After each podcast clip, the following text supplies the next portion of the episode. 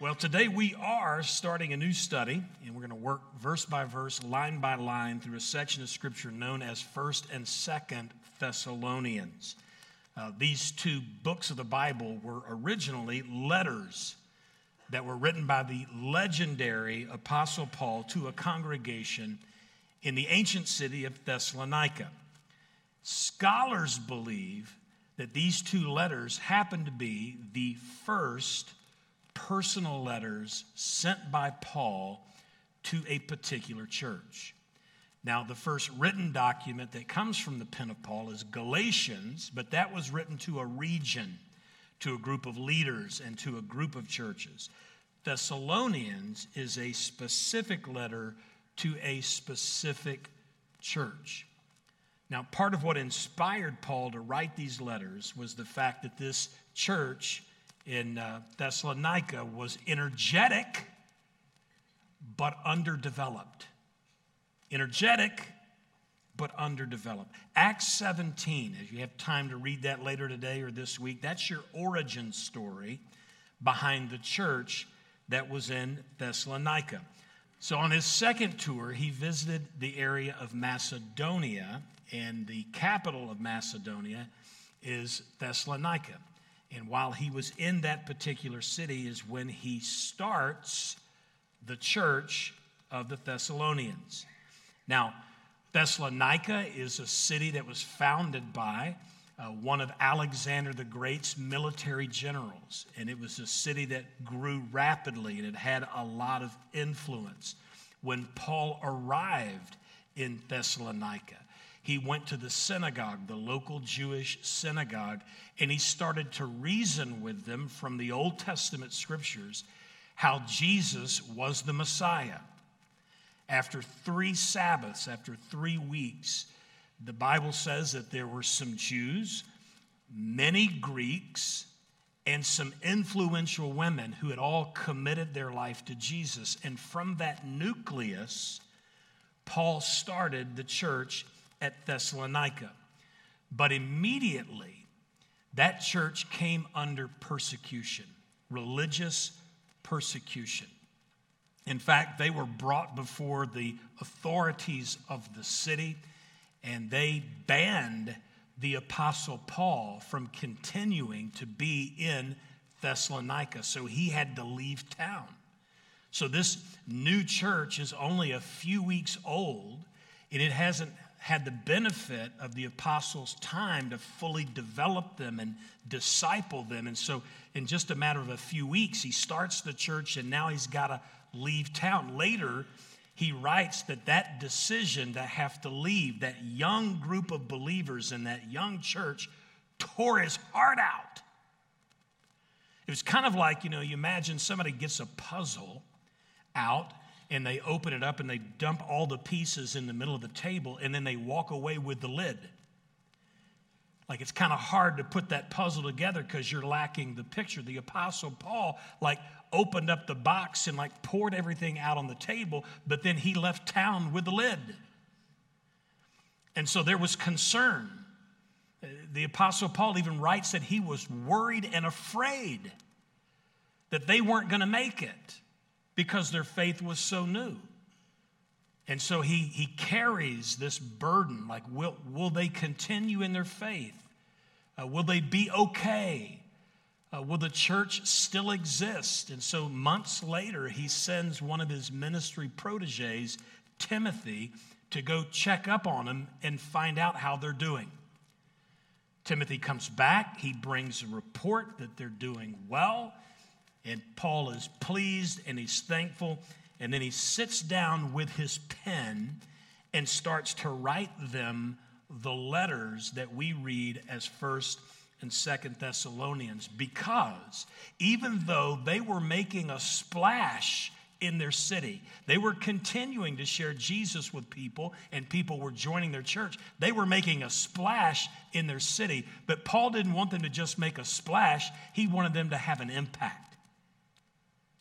And so he sits down and writes them letters about strengthening their faith and encouraging them that they might stand firm in the Lord and have an impact through their life. Now, in this study, what I'm hoping all of us do is kind of take our cue from like that heartbeat behind the letters and let ourselves just see like, man, are we standing firm in the Lord? And are we letting God use our life to make an impact on others? In fact, today, that's what I really want us to focus on. Is I want us to consider what adjustments we might need to make in order to have a greater impact with our life. So, if you don't mind, take your Bible. Let's open up to this section of Scripture, First Thessalonians, and we're going to read from chapter 1, the first few verses, which are the introduction to this letter. First Thessalonians, chapter 1, verses 1 through 3. There's a New Testament scholar by the name of D. Michael Martin, and he observes about these opening verses that Paul takes a perfunctory hello and turns it into a theologically meaningful challenge. So let's look at this challenge. Verse 1. The letter opens this way Paul, Silas, and Timothy to the church of Thessalonians in God the Father and the Lord Jesus Christ, grace and peace to you. I want you to notice in this introduction, Paul introduces himself, but also he includes Silas and Timothy. Some translations give Silas's more longer, like proper name of Sylvanus. My name is Charles. I've never gone by Charles, I go by Chuck. So Silas is kind of like the nickname for Sylvanus. So this is the same Silas that Paul does missionary tours with. So he includes these other two cats because the church at Thessalonica knows them because they're travel companions and they're ministry partners with Paul. Something that I want you to, to recognize about Paul's ministry, even from this first letter that he sends to a church, is he really likes to operate within a team. He likes to do life with other people. There's even moments when the people that are in his ministry team either abandon him or relationships get fractured. And it's surprising when those things happen, you could almost expect Paul to go, Well, man, I'm tired of people disappointing me, and I'm just going to forge on by myself. But instead, what he always does is he regroups with other people. I think there's a lesson for us to learn about living an impactful life from that routine and discipline of having other people around you. In fact, let's, let's just say it this way a high impact life is intensified by the encouragement and support and accountability of others. It's one of the reasons why we take time to move people toward community groups. We want to help you find a place where you can have a smaller group of people in your life uh, small groups, community groups. They're much smaller than our worship services. They function properly. You get people in your life that can help you go further in your faith and help you make a greater impact. So we're taking the time to help you find a way. If we can do that for you, please let us do that. There's information on the screen that will connect you with our site where you can look through groups and join a group. In fact, if you just have questions and you need someone to help you, Tannen, who oversees that area of community groups, his email address is on the screen. Reach out to him. He'll help you find a place because it's hard to live a high impact life without some people around you to encourage you and support you and hold you accountable for standing firm in the Lord. Now, notice that Paul addresses this letter to the church of the Thessalonians in God. Let's stop there. Now, the word church is this Greek word ekklesia. It's a combination of two words. Ek means out of, kaleo means to call. And so the church is called this ecclesia, the called out ones, called out from the life that you were living and called together to follow God. Now, the term ecclesia was not novel to people who are in Greek culture. They're familiar with this word because it's used in a lot of ways to describe other gatherings of people. For example, there were political ecclesias, gatherings of people who would come together to discuss and decide matters of political importance. There were wartime ecclesias where people would be called out of their civilian life to join a militia during a time of war or threat. There's even other religious ecclesias, which represent gatherings of people who were worshiping mythical gods and idols. So, ecclesia was a widely used term for a gathering. What made Paul's use of ecclesia a church is because that gathering, notice this, was in God.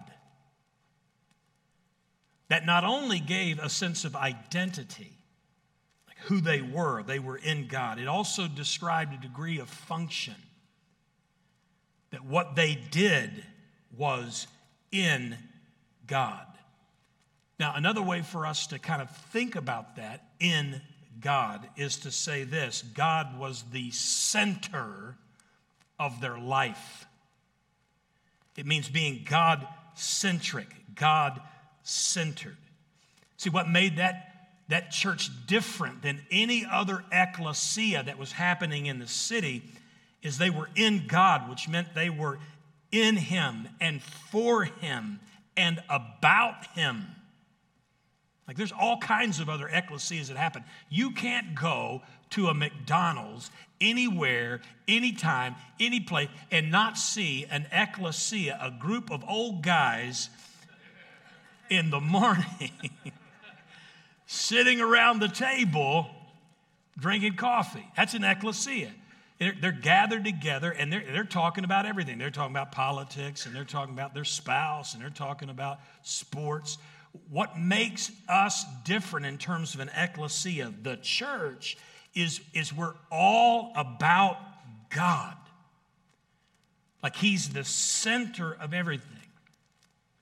For a church or for a believer, listen to this, to have a high impact life, God needs to be the center of your life. For a church like us, if, if God's not the center of our church, we can make a splash, but we won't have an impact. For you as a believer, then God's got to be the center of your life if you want to have an impact on others. Your life's got to be in Him, for Him, and about Him. So, this might be a good time to just kind of pause and just check yourself. Is God the center of your life? Is He your priority right now? Ask yourself, man, what am I living for? Because you, you can live your life for anything you want. But if you want a life of impact, your life has to be in God. It's got to be centered on Him, for Him, and about Him. Now, notice, Paul addresses the letter to the church in God, the Father, and the Lord Jesus Christ. First of all, this is being written only 20 years after the crucifixion and resurrection of Jesus. So this is an, this is an early statement about who Jesus is. We, we have formed thoughts about things like the Trinity that our God is revealed Father, Son, and Holy Spirit. And we understand that there's an equality in their essence. Like for 2,000 years, theologians have discussed that reality. But this is being written within 20 years. So this is early. And so Paul is making an early statement that affirms loudly and clearly the divine nature and authority of Jesus, puts him in the highest place. And then by invoking this fuller title, the Lord Jesus Christ, Paul is upholding Jesus' rightful place of being in the center and in control of each of our lives. So here's the way to ask the question Is Jesus the Lord of your life? It's a good moment to just kind of pause and process like, man, if Jesus is not the Lord of my life, then the most important thing that you could do in this moment is just to pause and renew like your committed relationship with Christ, that He has that central place in your heart because you're just not going to live a high impact life without Jesus being the Lord of your life. You can't live with impact in mediocrity and complacency. Like Jesus must be Lord. Now, as Paul concludes this opening statement, he then says to them, Grace and peace to you. The New Living Translation words that in the form of a blessing. May God give you grace and peace. We need God to give us grace and peace if we're going to make an impact with our life. The first word, grace, that means God's enablement.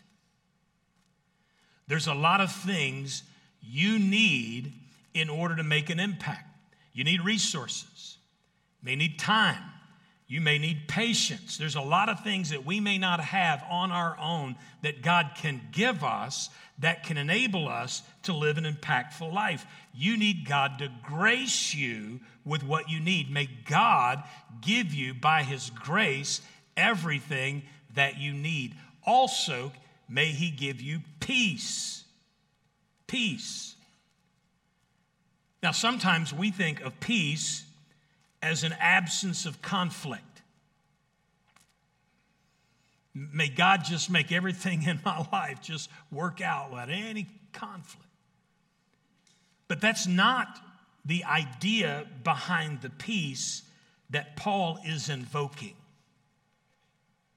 In fact, Jesus said this do not think that I have come to bring peace. I don't want you to misunderstand what I'm about. I haven't come to bring about a life for you that has no conflict. I didn't come to bring peace, but a sword. What does that mean? That means, listen, if you walk with Jesus and you choose to live a life that impacts people for his cause, it's gonna create some conflict. You can't live a high impact life without stirring some things up. And if you think peace is everyone getting along, and not making any waves, then you will never live a life of impact. If we're going to be an impactful church, we're going to make some waves. For example, I can guarantee you not everyone is going to be thrilled with the idea we're going to be empty on Easter that we're not going to be here for Easter services. We're going to be at the Buddy Holly celebrating the resurrection of Christ with our community at that facility. There are going to be some people who go, that's a secular venue. They have rock groups that play there. There's dirty mouth comics that, that do their act in that. But how in the world would we would we would we do that? How much is that gonna cost? And and, and, and what are we fancy pants? We can't meet in our own facility? Like what there's just always gonna be people that are gonna hate on things in your life. And if you need everybody to be okay, and if you need to like not rock the boat, you will never live a life of impact. There, there's just gonna be some haters, and there's just gonna be some conflict. But I want you to watch this. You can still have peace in the middle of friction. Because the peace that he wants to give you is not the promise that everybody's going to be hunky dory with everything about your life. What he promises is to give you heart peace. In fact, Paul later wrote about that very thing. He said, Let the peace of Christ rule in your heart. So may it be, listen, as you pursue a life of impact, may God give you grace his enablement and his peace as you seek to make an impact. Verses 2 and 3 says, We always thank God for all of you and continually mention you in our prayers. We remember before our God and Father your work produced by faith, your labor prompted by love, and your endurance inspired by hope in our Lord Jesus Christ. So notice as Paul kind of concludes this introduction, he's going to put three things in front of us that we ought to focus on if we want to have a high impact life. Go back to the verse, please. Thank you. And that is work produced by faith, labor prompted by love, endurance inspired by hope in our Lord. So let's take those three things and let's see how we can put a focus point in our life as we're pursuing high impact. First of all, work produced by faith. What he's describing there is an energetic faith that influences your whole life. Another way to say that is your faith must be beyond a Sunday faith. A Sunday faith shows up for church, listens respectfully, agrees mostly, but then lives however they want Monday through Saturday. That is a compartmentalized faith which will never lead you to a high impact life. The word for work is where we get our word for energy. There should be this energy about us that's produced by our faith. Your faith should energize and influence all of your life so that what you believe and how you believe should start to impact who you are and what you do at home and at work and at school and with your online social media presence. Come on, man. Let's not be hypocrites. Let, let, let's not confine our faith to Sunday only. Instead, let your faith produce an energetic influence over all your life. That's got to be your focus if you want to have a high impact life. Secondly, Paul points to labor prompted by love. That's describing the hard work sometimes required to love and to care for and express good toward others. Some situations, some people, easy to love. You connect with them. You have fun with them. They're pleasant to be around. They're easy to do good things for. But let's face it, there's other folks that are harder for you to love. But a high impact life, look at this, labors to love. The word labor refers to the hardest form of work. It's work that produces a sweat. It's work that takes effort. It's work that is a toil. Now, I've learned there's a reason that they call the birthing unit at the hospital what? labor and delivery. I know how much work goes into birthing babies because I've been there four times. I got yelled at four times. I got bossed around four times. I even got thrown out of labor and delivery one time by my wife for the sin of eating peanuts.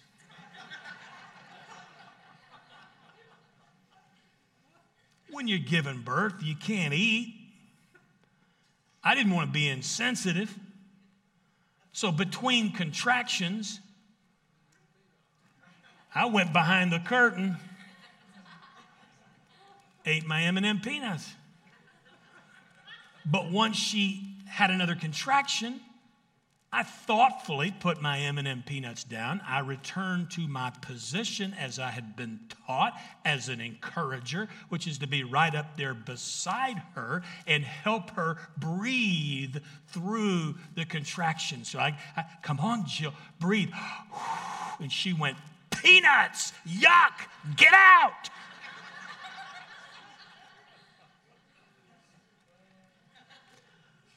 So I know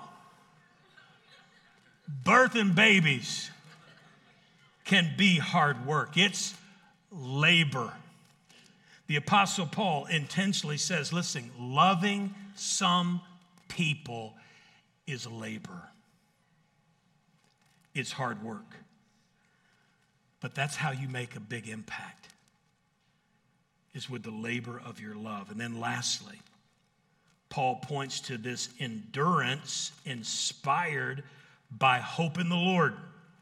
Let's say it this way a high impact life requires persistence that comes from your confidence in Jesus. The word endure is translated by some as steadfastness. It's a word that implies bravery.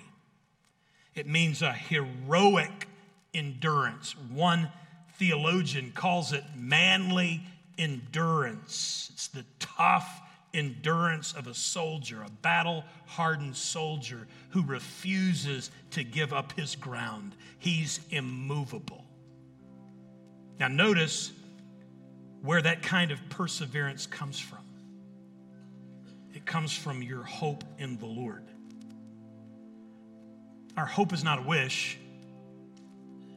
Our hope is confidence in God that He's still on the throne that He's still in control. He's still working out His plans. No matter how things look in the moment, our hope is not built on the circumstances we are in. Our hope is built in the confidence of what God is and will do. He who began a good work in you will complete it.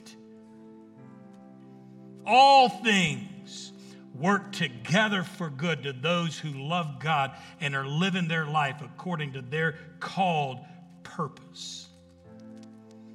If I'm watching a ball game and it's been recorded and I already know the outcome, as I'm watching my team go through their ups and downs, like knowing the outcome changes my reaction. I'm not angry. I'm not upset.